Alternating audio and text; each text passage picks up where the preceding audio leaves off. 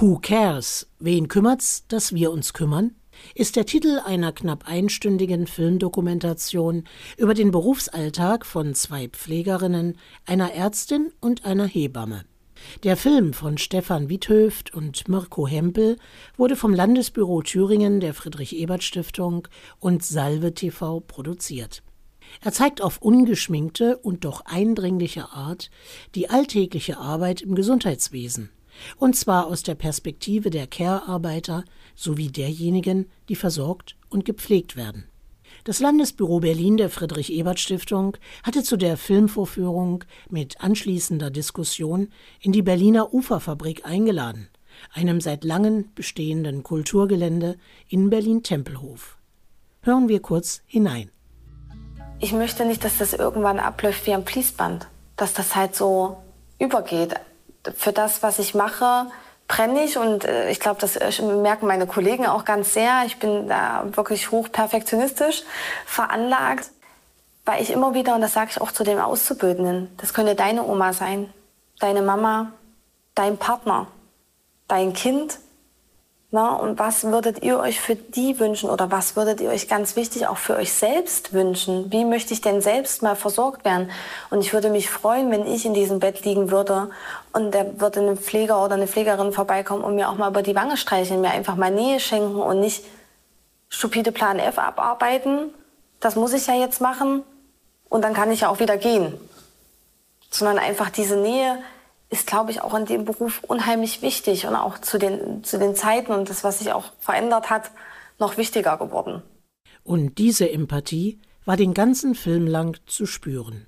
Grundsätzlich ging es um die Kernfrage, wie kann ich trotz Zeitdruck meine Klienten und Klientinnen entsprechend ihren individuellen Bedürfnissen unterstützen und sie auch darin stärken, wieder selbstständig zu werden und zu bleiben. Das Spannungsfeld zwischen Empathie auf der einen und Zeitdruck sowie Bürokratie auf der anderen Seite gestaltete den dramaturgischen Bogen des Films. Und der Film nahm sich die Zeit, die Protagonistinnen zu Wort kommen zu lassen und sehr nah mit der Kamera die alltägliche Arbeit unter die Lupe zu nehmen. Sei es nun das Wechseln der Trachealkanüle, das Anlegen eines ruhigstellenden Verbandes bei einem Armbruch oder die Geburtsvorbereitung einer Schwangeren. Denn auch das war eine Aussage des Films. Von der Geburt bis zum Tod begleiten sogenannte Care-Arbeiterinnen oder Kümmerer andere Menschen. Sie sind da, wenn es schwierig wird. Und sie sind da, wenn sonst niemand mehr da ist. Doch wer ist für die Kümmerer da? Und wird ihre Empathie wertgeschätzt? Fragen, die seit der Covid-Pandemie wie ein Brennglas auf unser Gesundheitssystem zeigen und die bis heute unbeantwortet sind. Die anschließende Diskussion mit Expertinnen aus dem Gesundheitswesen und dem sehr interessierten Publikum suchte nach Antworten. Damaris Koch-Christen ist Referentin für Altenhilfe und Pflege beim AWO Landesverband Berlin. Auch sie zeigte sich bewegt von dem Film die Bedeutung von Fachlichkeit in diesem ähm, Film und auch dieses sich mit dem Beruf zu identifizieren, ihn gerne auszuführen, finde ich was ganz Besonderes. Endlich ein Film, der realitätsnah ist und der aus der Sicht der Pflege erzählt, weil wir in der Vergangenheit einfach eine Vielzahl von Filmen und Serien hatten, die entweder skandalisierend von außen das Bild der Pflege gezeigt haben oder eben völlig überhöht in Serien und Filmen Pflege dargestellt hat. Und ich glaube, wir brauchen für die Diskussion über Pflege und die Zukunft von Pflege genau diese realitätsnahen Bilder. Genau das war den Gästen auf dem Podium auch wichtig, dass die Bedeutung des Pflegeberufes wieder mehr in den Fokus rückt. Es ist eben nicht alles nur Belastung, sondern der Beruf gibt auch etwas zurück. Vorausgesetzt, die Kümmerer erhalten auch die entsprechende Wertschätzung. Donald Ilte, Leiter der Abteilung Pflege bei der Senatsverwaltung für Wissenschaft, Pflege, Gesundheit und Gleichstellung in Berlin, betonte, wie wichtig es sei, auf die Ressourcen zu schauen.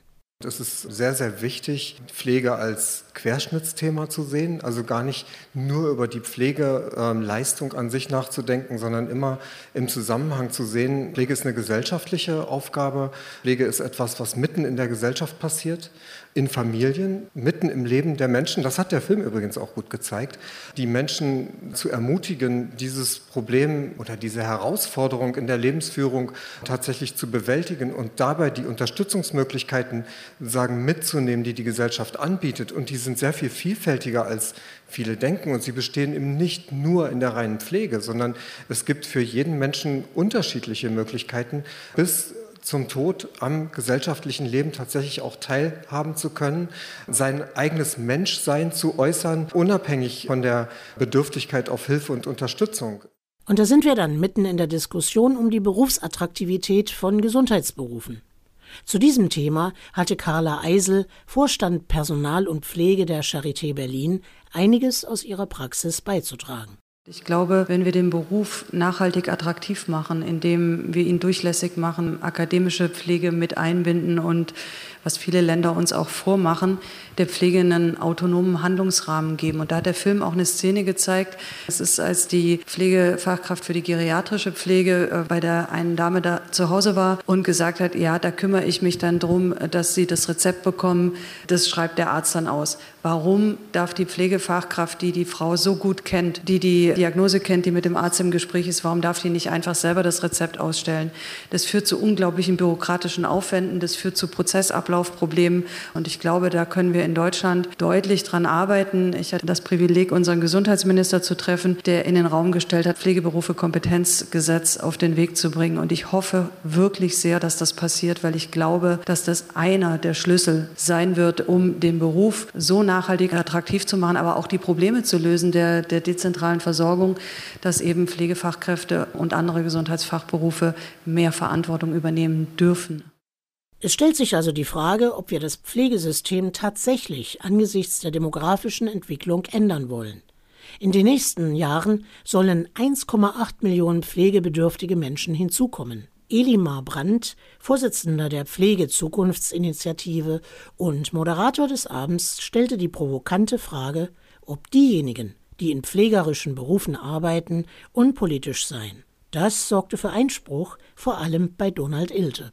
Dazu kommt aber eben auch wieder so ein Bild von Pflege, was meiner Meinung nach nicht mehr ganz zeitgemäß ist. Eben dieses tradierte, das ist ein Beruf, der es so schwer hat, der so viel zu tragen hat.